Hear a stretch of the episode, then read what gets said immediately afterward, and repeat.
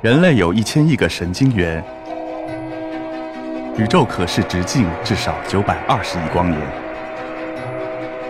从无限小到无限大，在中科院 SELF 讲坛一起探索未知的世界。本节目由中科院 SELF 讲坛出品，喜马拉雅独家播出。大家知道，我们刚过去的一年，的刚才主持人讲到了。是非常让我们航天人振奋的一年。今年我们四月，我们发射发射了这个实践十号卫星，然后八月我们发射了量子卫星，然后十月我们又发射了天宫二号，然后十一月我们又将发射长征五号的火箭。这个起飞重量一千吨，大家可以想象，这是非常让我们激动人心的一刻。然后，但是当时有一个记者就问我，我们的航天技术水平是不是已经到了国际领先水平？我们是不是能够引领未来国际的航天事业的发展？我的回答是我这个还不敢说。我们可以回顾一下国际载人航天的发展历史，来可以审视一下我们自己的差距。比如说，从二十世纪五十年代开始，美苏就基于冷战的思维，就开始了他们的一个一个太空竞赛，就是你追我赶的一种状态。然后，一九六一年，苏联的航天员加加林第一个大踏入了太空。所以这个对美国就震动非常大，美国就开始它的载人登月计划。所以在六九年，美国这个阿波罗顺利的登上了月球。当时阿姆斯特朗登上月球以后，说了第一句话是：“这是我个人的一小步，但是我们人类的一大步。”所以当时美国这个事情非常这个鼓舞人心。然后他们当时做的很多技术都衍生到了我们后续的应用当中。当时有三千多种技术就获得了应用，投入产出比就是近期他们估算是一比十四，也就是我们投入一块钱，将要产出十四块钱的这这个这个效益。比如说我们最常见的例子，我们婴儿经常用的那个尿不湿，这个是不是说我们单纯想到了来开发的？当时为了解决航天员要发射，他待在那儿等的时间长，他会尿急，所以为了他解决他尿急问题，开发出了我们这个尿不湿。另外还有我们的那个 CT，包括我们的这个后面这个好多医学设备，也是为了航天员的生命保障，来这个开发出来的技术。甚至我们的这个方便面，我们每天小朋友特喜欢吃方便面，方便面当中的脱水蔬菜，那个也是为了航天员补充维生素开发出来的一种食品。所以现在都大量的应用了，应用在我们的生活当中。苏联当时也开始搞载人登月计划。但是他发射了好多次火箭，有好多次都爆炸了，所以都失败告终。这样呢，前苏联就开始走另外一条路子。他说我们要占领近近地空间，就看看在地球周围要建立一个长期的空间站。所以到七一年到八二年，前苏联在我们的这个近地空间就发射了七个礼炮号空间站。然后这个空间站从比如从一号开始就已经实现了这种交会对接，就是我们。天宫二号刚刚交会对接嘛，它很早就实现了，然后航天员在那儿连续当中生活二十三天，然后礼炮七号规模比较大，然后在轨就三千多天，开展了一些大量实验，然后三名宇航员在上面就待了二百三十七天，所以当时他们能力已经很可观了。然后他们比如礼炮三号还进行了一些军事侦察的实验，比如说他这个在看那个海上还有空中这个合作目标，他们要进行定位。就军事侦察上面也能起了很大的作用，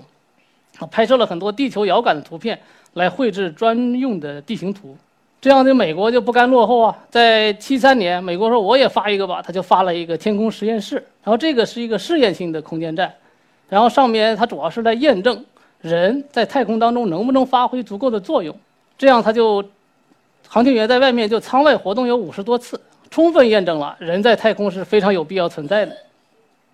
然后他们又拍摄了大量的太阳的活动的照片，在这当中，其中就发现了这个日冕的结构特性，发现了太阳耀斑的一些形态特征，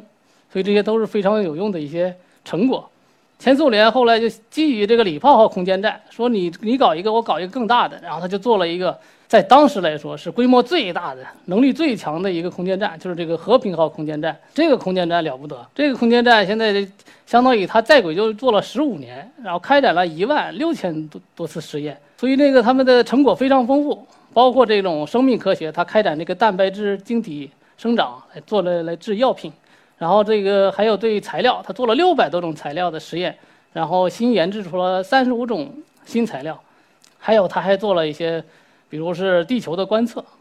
非常那个震撼的一些成果。然后和平号空间站当中，因为当时冷战基本上已经差不多结束了，所以航天飞机，美国的航天飞机和和平号也进行了对接，所以咱们相互还串门儿啊，相互一块儿在那个里面工作了 很多年，所以和平号空间站也是一个。国际合作的一个空间站，因为它总共有十二个国家的一百三十五位航天员都进到这个和平号空间站工作了很长时间，然后他创造了一个记录，也就是航天员三名有有一个航天员在太空当中连续生活了四百三十八天，就是这个时间非常长，因为我们知道航天员在太空当中要忍受各种的这个微重力的影响，包括他的骨丢失，还有经常的他的骨头每个月要损失百分之一点五。因为他待了一年多，所以对他来说可能是还是很大的一个考验。然后美国为了降低这个航天的成本，开始开发了航天飞机。从八一年到一一年，实际上他开发了五架航天飞机，总共飞了一百多次，就是往返飞行，相当于运送了很多东西。他每次运都可以运三十多吨东西上去，其中他就运了五十多颗卫星，就是他把它运上去，然后再发射出去，甚至。发射了很多这个深空的探测器，包括金星的探测器，包括火木星，还有这个非常有名的哈勃望远镜。当时他这个发射了望远镜以后，望远镜经常坏呀，隔一段时间坏了，他还航天飞机又上去五次，专门对它进行维修。所以这航天飞机的作用非常大，但是它又非常这个风险太高。当时挑战者号和哥伦比亚号航天飞机都发生了爆炸。然后每个航天飞机上都有七名航天员，就相当于十四名航天员，就为此都献出了生命。另外一个，它太费钱了。它本来是为了降低成本，想着是五千五千万美元就发一次，结果每发一次都得四亿五千万美元，然后这个就太贵了。另外，它还维护费更贵，它每年就是发射带维护就需要四五十亿美元，这这基本上难以承受。所以后面在零一一年，它慢慢就退役了。实际上，前苏联也开始也开始想搞这个航天飞机，但是它资金就没那么多，就没那么多钱来搞这个航天飞机，所以就没有搞成。然后后来美苏不是都关系很好了，苏联也解体了，大家都是好哥们儿了，然后他们就开始做国际空间站，联合起来了，就是美国联合欧空局，就是欧洲，然后俄罗斯、日本、加拿大十六个国家一块儿来建造这个国际空间站。这个国空间站非常大，现体量非常大。现在是它展开以后，基本上是两个足球场那么大。然后它里面的空间也很大，就是大大小小加起来有两个波音747那么大，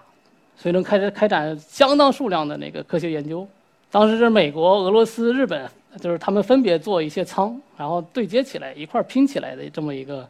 空间站。但是这个十六个国家当中没有中国，当时。美国拒绝中国参与他们国际空间站的计划。另外，在一一年，他们国会专门出了一个法案，就是说禁止美国 NASA 和我们这个和中国开展任何形式的双边合作，也就是把我们排除在外了。所以，但是今年又稍微有点缓和了。今年我们有一个中国科学家参与了国际空间站的实验，一个生命实验，也就是说，他们他们现在是九十五个国家参与他们实验。他把我们中国也算进去了，就相当于他有一点缓和。然后他在载人火星规划当中也把中国说是可以考虑和中国来开展合作，因为中国有钱，他现在就是惦记咱的钱啊。现在它的国际空间站吧有很多成果已经应用到了我们地面，包括这个靶向药物输送技术。刚才那个刘北方博士也提到了，就相当于这个药物输送定向的进行治疗，用在了那个乳腺癌的治疗当中。同时还有攻坚机械臂的技术用在了地面开展那个脑手术、脑肿瘤，就是在那个核磁共振仪仪当中，然后这个机械手伸进去，对这个脑肿瘤进行切除。这个医生是不可能把手伸到这个核磁共振仪的仪当中的，所以这个成果已经给地球上人类有很大的造福作用了，有非常。SELF 讲坛自然专场，四月二十八日晚六点半，从微观生命到天文摄影。从世界上第一枚恐龙琥珀到卧底象牙走私，现场两百观众席，喜马拉雅同步直播，可关注 SELF 讲坛官方微信公众号报名和获取直播信息。